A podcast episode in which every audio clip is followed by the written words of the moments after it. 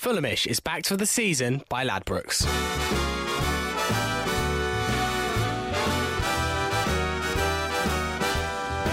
Hello, this is the Fulhamish podcast, your regular Fulham FC audio update. My name is Sammy James, and welcome to Fulhamish Extra. Extra. Loads of things to get through today. We're going to be previewing the Barnsley game at Oakwell on Saturday.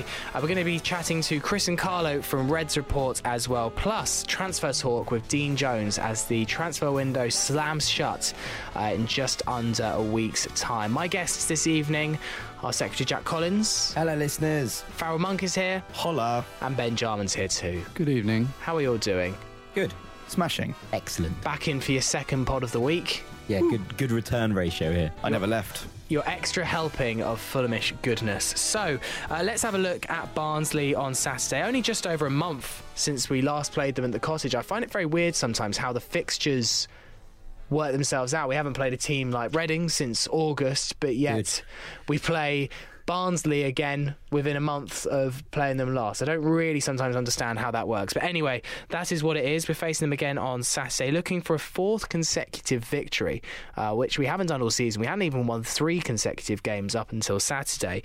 They've not been on great form, only one win since they played us, uh, which was an away win uh, against Sunderland. But, Jack, they did pick up a very valiant point at Oakwell against Wolves in their last home game. So, do we expect a much tougher test at Oakwell than the one we got just before Christmas at Craven Cottage? I mean, yeah, of course. Like most teams, with the exception of Burton Albion aside, Yeah. are better at home than they are away. Okay, maybe Fulham last season as well. But you know, most teams are better with a with a full crowd backing them and, and in a pitch they know very well.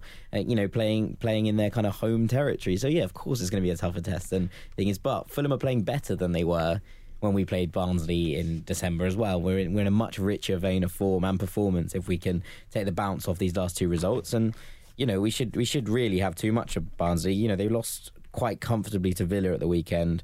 Um, and and they were rubbish. Basically, is, is is kind of the overarching consensus of what happened at Villa Park.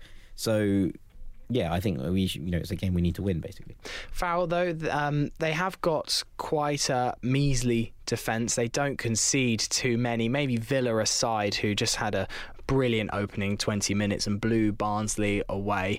They don't score many, particularly from open play. They've got very few in the last few months from that open play, as I mentioned. So maybe a bit like the Burton game, getting that all important first goal early doors for Fulham could be the key to a breakthrough on Saturday. Yeah, absolutely. Um, as we've seen many occasions before, when if Fulham do get an early goal, they do tend to sort of crack on and take the game. It's where the games get kind of cagey at- nil nil, where Fulham tend to sort of capitulate. yeah. yeah, bu- uh, yeah, buckle would be the word. Um, you know, Barnsley are going to be a test, certainly. They are an established championship team. A lot of their players haven't changed a lot recently. Obviously, they lost Sam Winnall last year, and that's obviously probably one of the main points why they're not scoring as many goals this year. But it, it still will be an absolute test for us, and it shows how much Fulham have come um, if we are able to get a really comfortable result up at Oakwell. Um, ben, it's going to be a good away day for those uh, in attendance on Saturday, and hopefully uh, you may be making the trip up to uh, to Barnsley on Saturday. TBC uh, at the moment. Tom Bradshaw's their main goal threat, and uh, Harvey Barnes is a, a dangerous player. Andy Yiadom, though, is someone that you're a particularly big fan of. I do like Yiadom. I used to go and watch him play with um, my dad because he supports Barnet, so I've seen a fair bit of Yiadom. He's a very exciting fullback, actually. He's probably like all modern, more modern fullbacks in that he's better going forward than he is actually defending. So I think his his threat there from either flank, because he can play left or right back, is something that we should be aware of.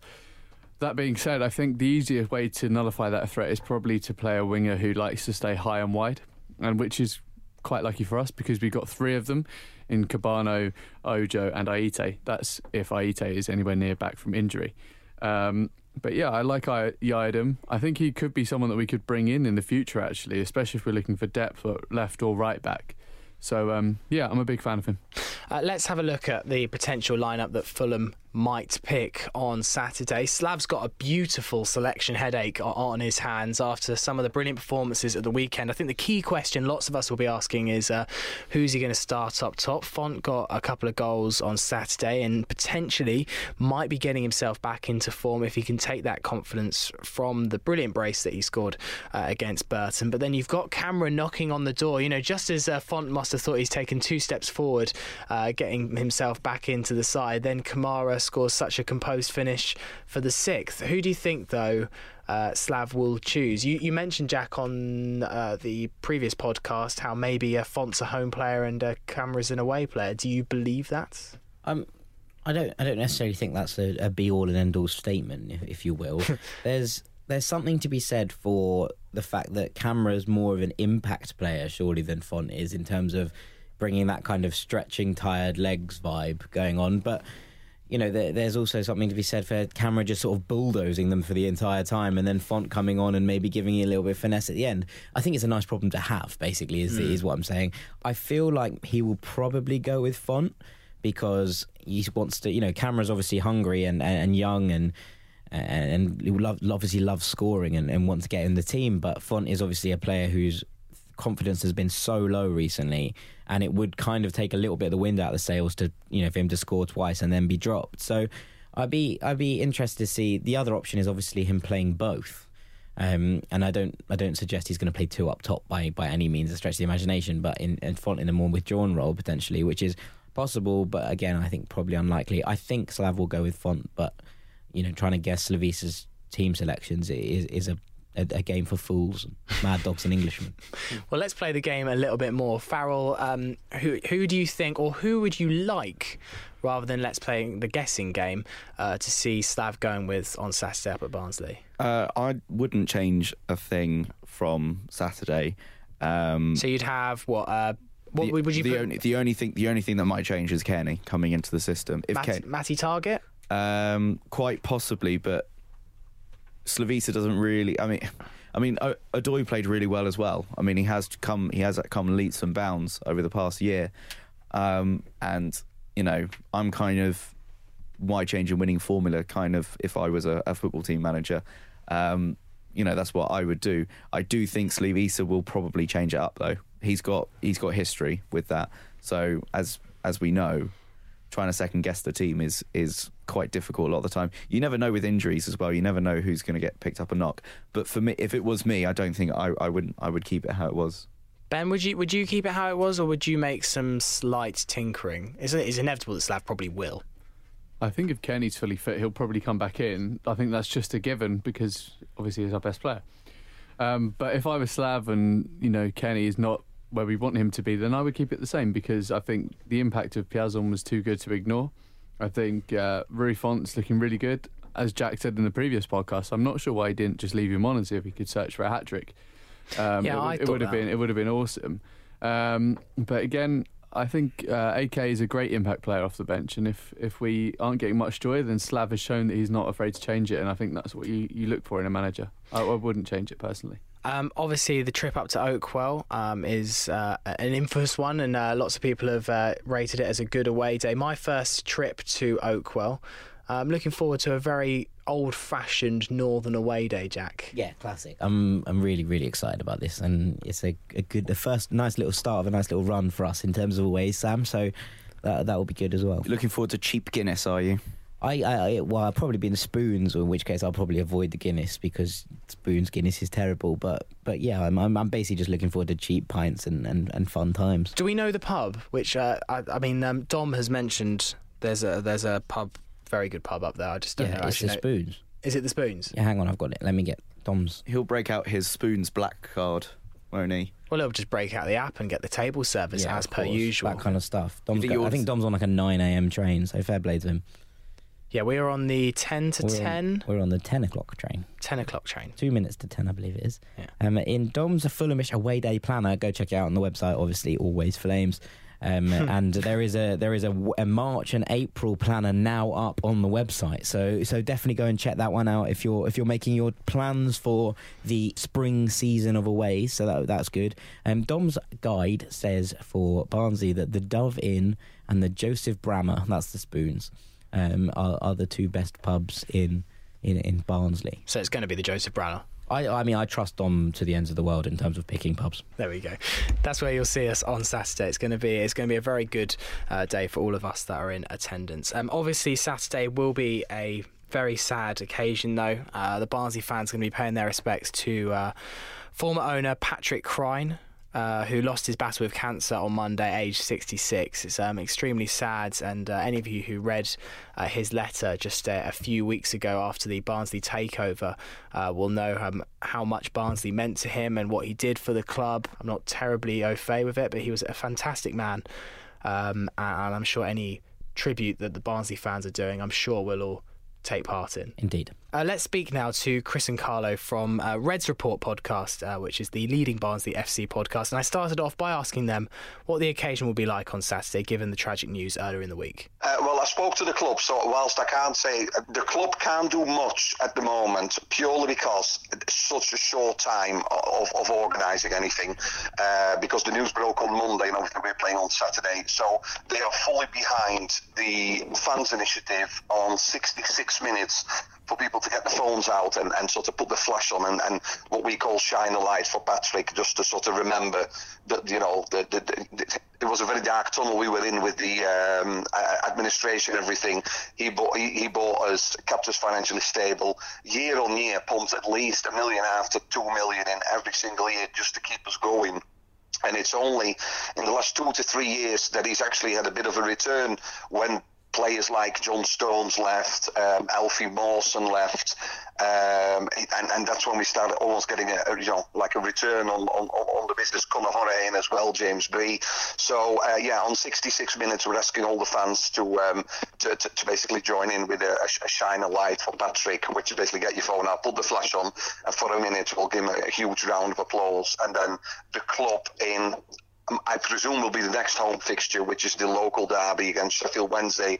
We'll probably do like a, a program or whatever dedicated to Patrick. But um, deadlines are so short for programs that needs to be in tonight, so they didn't have the time to do that. So we're just making it on the 66 minutes um, on Saturday. Uh, shine a light for Patrick. Yeah, we. And I know on social media, there's a, a lot of the Fulham supporters clubs and everything have been retweeting and getting involved, which is which is fantastic to see, of course. Yeah, we we retweeted it ourselves, and I'm, I'm sure um, all the Fulham fans in attendance will, will join in the tributes to what was a, a marvelous football man. What what was he like as a person? Did you get the opportunity to meet him? Yeah, we um, in our early days, a couple of years ago, um, we we just won the, the uh, Johnstone Paint Trophy, and we were in and around the promotion places, and we had him in the studio for two hours. There were just him and his wife, and he just spoke candidly for two hours, actually saying that whilst he's he's he were really happy that obviously he took the club over, and you know we've been to Wembley, and come on, we can get to Wembley twice this season. He says it actually it, it, it ruined him a little bit as a fan. He says because I sit now as a chairman, it's all about money, it's all about finances, and you sort of you you, you lose the love of the game a little. A fan can go go enjoy the match, go home. He says, but it it, it, it sort of like became a business for him, uh, which he really regretted. But this was a bloke who was born in Barnsley, lived in Barnsley, and um, you know he was only this time last year we had an owner from Barnsley, the captain was from Barnsley, and our manager was from Barnsley. And if you look now, our owner is from, well, we've got one from China, two from the United States, mm. one from India. um, uh, a captain, Angus MacDonald, he's not playing because he's been ill. Obviously, we've still got Paul Heckingbottom, yeah, but, uh, you know, a, a, lot's changed, a lot's changed.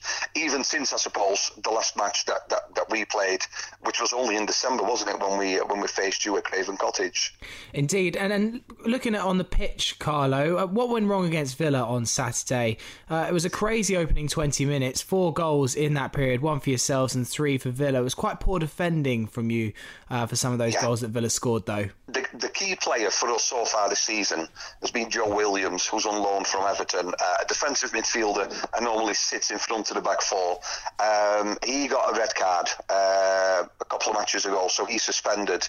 The one who then took over that role was Gary Gardner, loan player from Villa, so he couldn't play either we've sent some young players out on loan. Uh, we sent Ugbo, um, I don't know if he played when we played you against uh, at Craven Cottage. Ugbo was a striker we had on loan from Chelsea. We sent him back in this transfer period.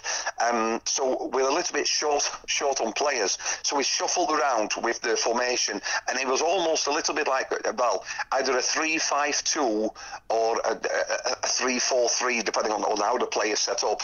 And it just we just overawed. I mean, I was there on Saturday, and literally you blink twice and, and just bad, bad, bad defending. People not doing the jobs. Um, second half, he then changed it back. It became a 4-4-2, and, and we were a lot better. But you know in football, if you're two games down and it's it, it's away, especially a place like Villa that's I suppose quite intimidating with, with you know so many so many people there. Um, it, it, was always going to be a bridge too far, but it was it, it, was our own downfall. It was just bad defending, giving people space. I mean the the Hourihane goal, he was unmarked. Um, there was a, a corner, and uh, Scott Hogan's second was a, a corner, mm. uh, the smallest person in the box, and, and and he gets to a header, and then you have to seriously sort of question of you know who role whose role it was to uh, to mark him. So. Um, Paul, Paul Heckingbottom spoke very candidly to the press afterwards, saying, um, "This is, you know, this is our own, this is our own doing. You've, you've got a game plan. We had to make changes because we didn't have the personnel to play the formation we would normally do. And um, in the first ten minutes, people were still looking around saying, "Should I be marking him? Are you marking him?" And and like I say, we were six, seven minutes in, and we were two 0 down. Uh, obviously, normally uh, Barnsley are quite famed for their strong defence. Um, you've been pretty solid all season. Goal scoring's been your main problem, and in your last yeah. game against uh, Wolves at Oakwell, you put up a very valiant performance uh, and gained a credible nil-nil draw. I guess uh, you might be expecting another kind of backs to the wall performance against an informed Fulham side. Yeah, it didn't help on the bus home from a Villa that we saw that Fulham scored six. Uh, you know, mm. that does nothing for the confidence. Um, it, we found a, a, almost like a settled back four. Uh, there was a lot of swapping and changes. So the club captain Angus McDonald was always the first choice. He got a red card early in the season, came back, never back to his best. He's been off for weeks now. Uh, something wrong, and, and he'll not be back for a few weeks so uh, you know he was out. So we, we, we, found you know a back four that um, that worked. It was a very very settled back four, and, and, and, and, you know like you say against Wolves they didn't have a shot on goal. And and, and don't get me wrong, it, it, was a lot of pressing from the Barnsley players, and um, Gary Gardner especially in, in, in, that match just stood out in, in breaking things up and, and making Barnsley move forward. And everything that worked in the Wolves match was missing in the Villa match. But yeah, for the visit of Fulham, um, you know, you, you, look, we brought one player in so far. Uh, Heckingbottom said he needs four or five. Uh, we're on the 23rd, so we've got a week left or so in the transfer window. We brought in Kiefer Moore, um, six foot six striker. Uh, from Ipswich. I only think he played a couple of games for Ipswich. He went on loan to Rotherham, did very well there, and um, early indications are We've been struggling scoring. Tom Bradshaw works his socks off every single match, but often as a lone striker. He's not the biggest, so he gets the ball. Um, you know, you'll have played, you'll have played uh, Villa against John Terry, for instance. It's no use you know, putting a high ball up in the area because Tom Bradshaw's never going to get to that. Kiefer Moore was able to sort of, you know, direct some of the attention away, and, and, and especially second half, we, we kept the Villa defence busy. Um, so it, it's just to be hoped that Kiefer Moore will play on on, on, on Saturday because even defensively he's helped out with defending, uh, you know, corners, free kicks, and the like. So, um, but we're still waiting on, on you know other players to come in. Harvey Barnes, who I'm sure we, he played when we played you at um, Craven Cottage, the, the winger from Leicester, definitely so far one of the players of the season. He was recalled by Leicester at the start of January, so we missed him as well. So yeah, so the key players suspended all back to the club. Um, Paul can put an 11 out, but we has to fill the bench with some of the academy players. And um, the f- situation we find ourselves in, I'm pretty sure Paul and other people in the club want to want to get that sorted ASAP because it, it, it doesn't inspire much confidence. Um, you know, we, we need players to make this team better. And while some of our academy players are, are what they call rising stars, reserve team football and championship football is there's, there's a big big gap and um, for some that, that gap might, might just be too big for now yeah, it's such a shame for you guys that you've had another disrupted January after obviously so many clubs came in for your players uh, in the January of last year. It seems like you've had another disrupting influence this year, especially by uh, parent clubs calling their players back. Um, Carlo, it's my first trip to Oakwell on Saturday. It was one reason I was actually quite happy we got dumped out of the FA Cup because I knew I wouldn't be able to make it midweek. What's the best thing about a trip to Oakwell? Oakwell is, um, you know, we're always seen as the black sheep of the family. And um, Oakwell is a 23, uh, 23,000 seater stadium. The away stand holds 6,000.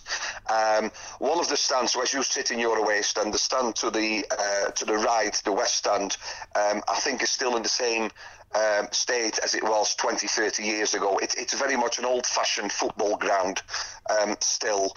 And um, I, I, don't know. I've, I've, I've, we, have been to places where you know you go to Newcastle, been to Sunderland, um, Aston Villa, you know, the fantastic grounds, don't get me wrong, but, but the atmosphere, there's still, you know, the top of that West Stand has still got the old wooden seats. And, um, yeah, it's a very, um, I suppose, an, an old fashioned football ground as it was. Um, we're hoping for a really good atmosphere. Let's be honest, you know, the way we've performed, if you look at the fixtures this year, um, you know, our last victory was the away win at Sunderland, which was the 1st of January. Um, if you want to go back to the last home win, um, that was Birmingham City on the 4th of November. I mean, that's got quite some time ago. So, you know, the atmosphere is not, it's, it's not always there. Um, but, you know, we, I suppose we pride ourselves at Oakwell. It's, it's an old fashioned football stadium. It's a decent pitch and um, yeah, it's it's it's. Listen, I, I, hope you enjoy your day out. I'm, I'm, the the, um, the form Fulham are in. I'm sure you will. Well, what, what is your prediction uh, for Saturday, Carlo? It's really hard. Um, the club's been rocked by the by the loss of Patrick Cryne, and I spoke to somebody at the club today who says it's really hard because obviously, whilst that rocks everybody in the club because we've been in and around the club for 16 years, we are in a transfer period. We're desperately desperately in need of, of, of, new players that need to come in. Um, I can't see much happening between now and Saturday, so you know we, have we've got the players that, that we've got. Um, Gary Gardner can come back and hopefully protect the, the, the, the back four. Listen, it, it just depends what team turns up. Um, if the Villa team turns up, you can replicate the Villa score easy and maybe at some more too. Um, hopefully, the home advantage. Um, you know, we, we really need to see resolute defending from the Reds and driving forward. And it's often the first ten minutes of the first half, the first ten minutes of the second half, where damage is done to Barnsley. It, it's almost like a bit of a diesel engine that needs warming up before it gets into a stride. Um, Villa took full advantage of that and were two 0 up by the time we sort of got in third gear. So um, there will be goals. Um, I'm, I'm, I'm, sure of that, and there'll definitely be you know one or two Fulham goals.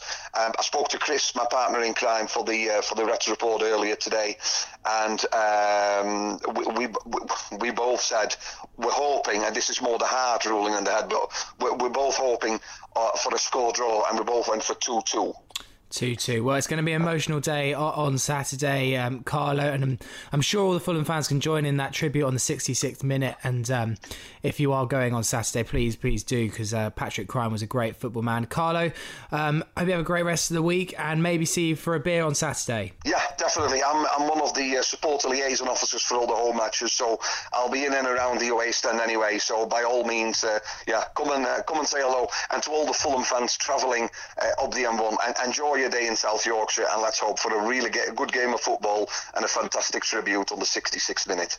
Carlo, thank you very much. No problem at all. Cheers, mate. Hello, it's Jack here from the Fulhamish podcast, and I'm here with Dean Jones, who is Bleacher Report's transfer insider and also an avid Fulham fan, uh, a long time Fulham fan. So, Dean, thank you for joining me. No worries at all. Um, we thought we'd start with a bit about Fulham's transfer season so far mm. and, and, see what's gone, gone on. You know, Targett has obviously come in, and um, what, what, are your sort of early thoughts on Matt Targett? Good signing for the West. I really like Matt Targett, and I know I've spoken to people at Southampton for some time who have raved about him, and they expect him to go on and do really big things. Obviously, we know um, the reputation Southampton have got with their academy and, and for bringing people through. And, and Matt Targett's definitely one that they expect to go on and achieve big things. So um, I'm quite surprised we were able to sign someone like that because yeah. I think he's, he's genuinely a really good player who's going to um, push on over the next year or so. So it's promising. I'm sure that the fact that Southampton will like the kind of football that we play, it will help um, him progress as well. Hopefully, he really enjoys himself and wants to join us permanently at the end of the season. yeah, well, definitely. Um, I think one of the things that I've, I've kind of noticed speaking to Southampton fans is that Sam McQueen's uh, obviously a little bit younger, Yeah. started to overtake him in the pecking order, and obviously that's due to injuries and stuff. There is that kind of niggling worry in my head that because he's been injured so much over the last two years, we might have another sort of Rafa Soares situation on our hands here. Yeah, I mean, th- there's no avoiding that. You've, you've got to hope he gets some luck with this move as well. Um, was he early 20s, isn't he, uh, Matt Targett? Um, probably not actually had as many games as he might have liked and was capable of having at this stage of his Yeah. career because from very early ages, you know, as he broke 16, 17 year old people were, were tipping him to kind of go on and become a Gareth Bale type um, player for Southampton. Um, there's still hopes he can do that. He, he's a very good player down the left side, and it's exciting for Fulham in the sense that him and him down that side is going to be quite a combination, I, I imagine, Yeah. um, and be helpful as well because I, I think they're both capable of, of switching roles if they have to. If, if Matt Targett decides to go on, Sessegnon could even pull back for a second and allow him to go and do it. That won't ultimately be with the aim. The aim will be that Targett sits behind him, but they'll be able to reverse roles at times. So, um, yeah, I think it's a really good signing and what I like is the fact that we're getting a player that we've heard of and we know what he's capable of, rather than in past January windows when so often a player comes in, often from abroad, and we don't quite know what we're going to get, and ultimately we barely see that player. So Yeah. with Matt Targett, we know that we've got a player with a lot of potential. And let's just hope that we actually manage to see him on the pitch. Yeah, for sure. in, that regard, do you think this is the end of Rafa Soares? Do you think his loan spell will be terminated? I imagine so. Yeah, I mean, whatever's happened there, you know, hasn't hasn't turned out as we we hoped it would. Yeah, I mean, it started the season with thinking that was an, ex- an exciting signing, and you know, I literally don't think I've seen him. It is, it's a real shame. Like he's, he came with such promise. Obviously, Liverpool wanted him, and, and that was a, a big coup for us at the Yeah. time. Um, but just no, doesn't seem to fit into the system. Weird how sometimes moves just don't work out. We'll probably see him playing at, um, in the Champions League. Yeah, AC year, Milan or something next season. yeah. Precisely. Um, so the big big stories this week are revolved again around Tom Cairney. Mm. Um, there's been reports uh, from Ed Aarons of the Guardian, especially that there was a 15 million pound put in uh, bid put in for, from the club. Yeah. Uh, we've heard c- contrasting reports from from a lot of people, especially you know round the club, uh, from those at Get West London, our friends over there, that there's been no bids received. You know, is there is there more than just rumor to this, or is, is yeah, it just there's, an interest? there's more than just rumour. Yeah, I mean, there's something in it. You know, West Brom like Tom Cairney, and obviously, who doesn't like Tom Cairney? But um, Alan Pardew fancies trying his luck. Um, they inquired about, a tw- as I understand it anyway, they inquired about a 12 million pound deal. Um, Fulham said had no interest in that. It was a derisory offer, um, and then they've gone back this week to try and talk again about a 15 million pound offer, and you know it's all falling on deaf ears basically. Uh, Fulham have got absolutely no interest in selling Tom Cairney. It would, you know, completely mess up the entire plans of the club. There's, We're trying to push forward. We're trying to reach the Premier League. To sell your best player to West Brom is certainly not the way to try and achieve that. Um, Tom Cairney, I, I was speaking to someone yesterday about him, you know, just to check he was happy at Fulham, and he is happy at Fulham, as people keep pointing out on Twitter. He has just uh, bought a nice new house. It's really nice. A very nice house, which he keeps um, showing on Instagram or Snapchat, whichever one it is. Um, you know, he's moved in with his girlfriend. They both seem very happy. Um, Tom loves Fulham. He, he's really mani- managed to find a club that he can call his own and stamp his authority on it. He is basically the heartbeat of the side when he's fully fit. Um, and I just don't see him going anywhere. You know, if it if it wasn't West Brom, if it was a, a side that played um, nicer football, I'm going to say.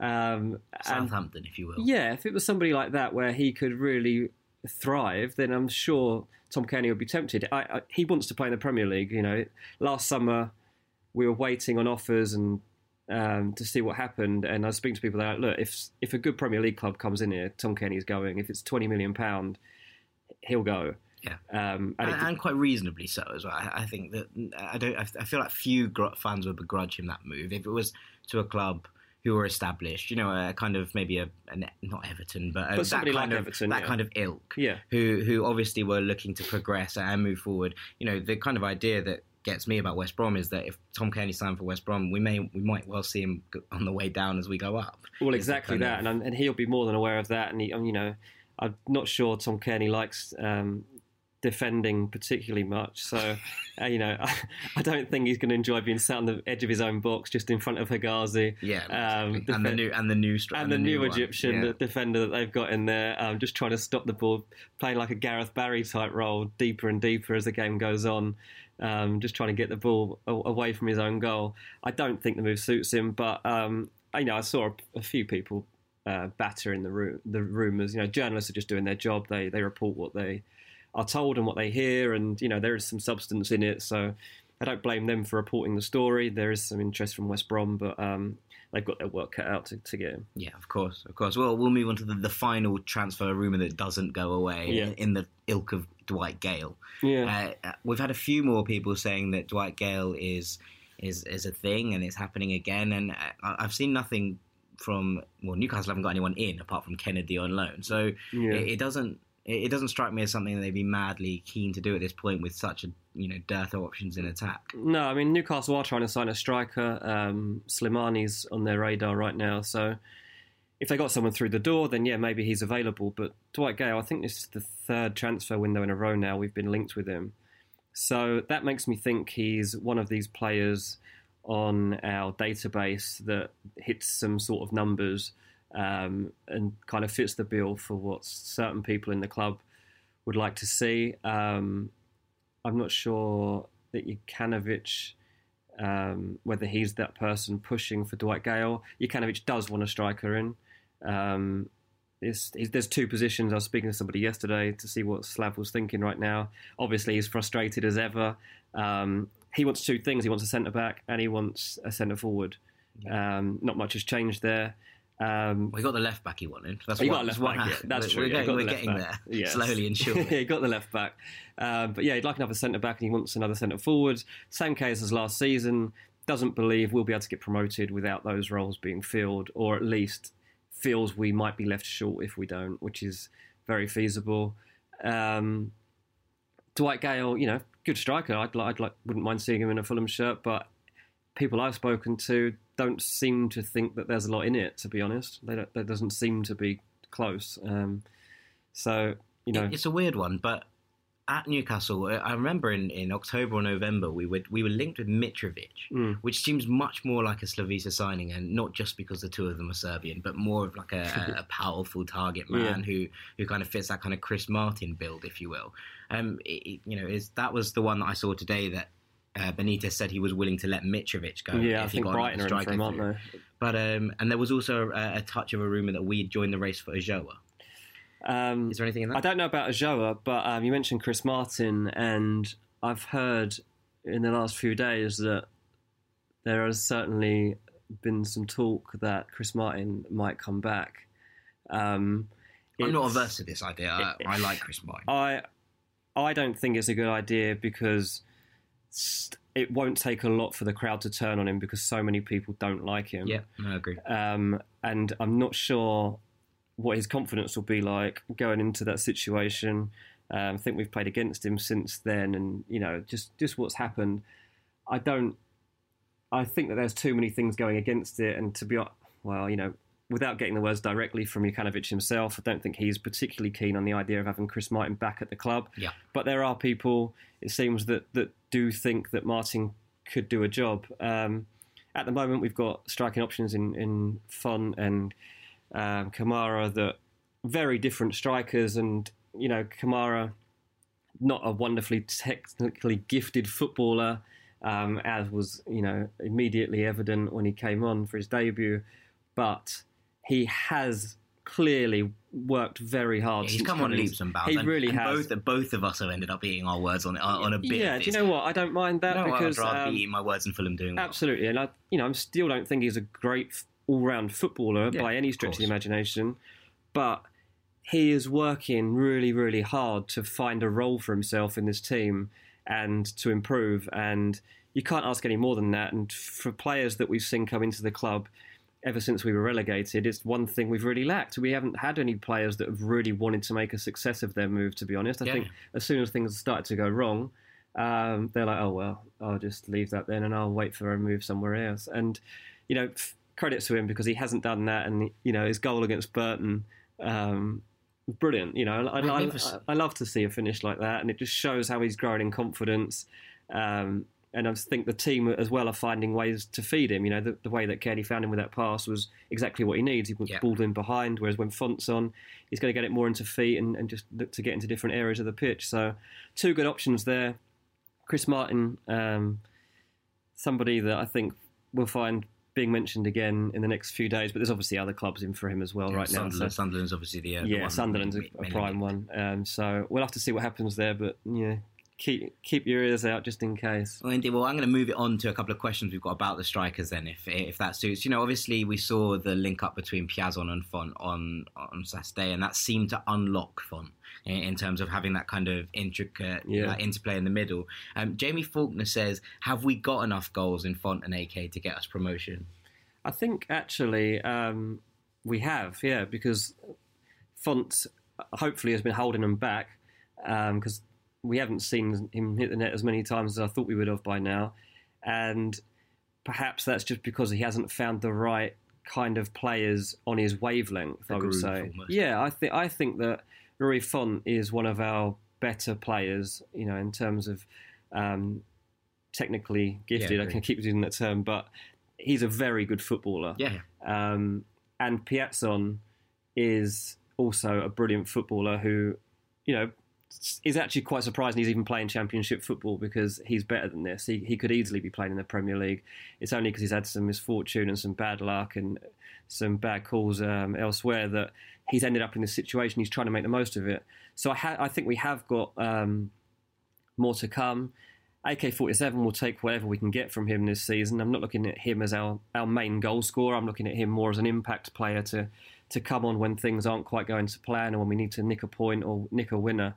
Um, Fonte is the man that I really, really expect to now kick on after seeing you Saturday's know performance. Saturday's performance. Yeah. Yeah, of course. Well, also this is sort of runs into it. It's from Josh Alalat. We got this, this one on email. It said, "Where do we now stand with strikers? Is it a case of play Fonte against the teams that suit him, and then use Kamara as more of a battering ram against those kind of like big physical defenses, or do we?" Play Fonte as the kind of main striker and use Kamara as an impact sub. It, it does strike me that potentially Fonte won't have the same impact off the bench that Kamara will do, especially no, against tired legs. Yeah, I agree with that, and I, I think that you know we will get. I do think we'll get another forward in. So I think that this this conversation will be opened up as soon as that happens.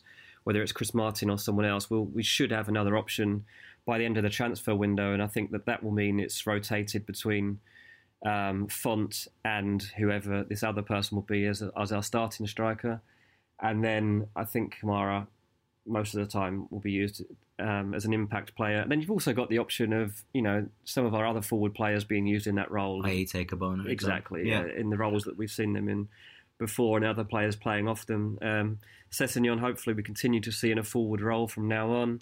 Um, and some rotation across the front line is basically the way forward, as I see it. You know, people can't deal with us. We are that front line is as good as you're going to see in the championship. Yeah, hundred percent. Um, so we have to take advantage of it. Last season, we didn't manage to. When it got to the playoffs, we for some reason just couldn't do it.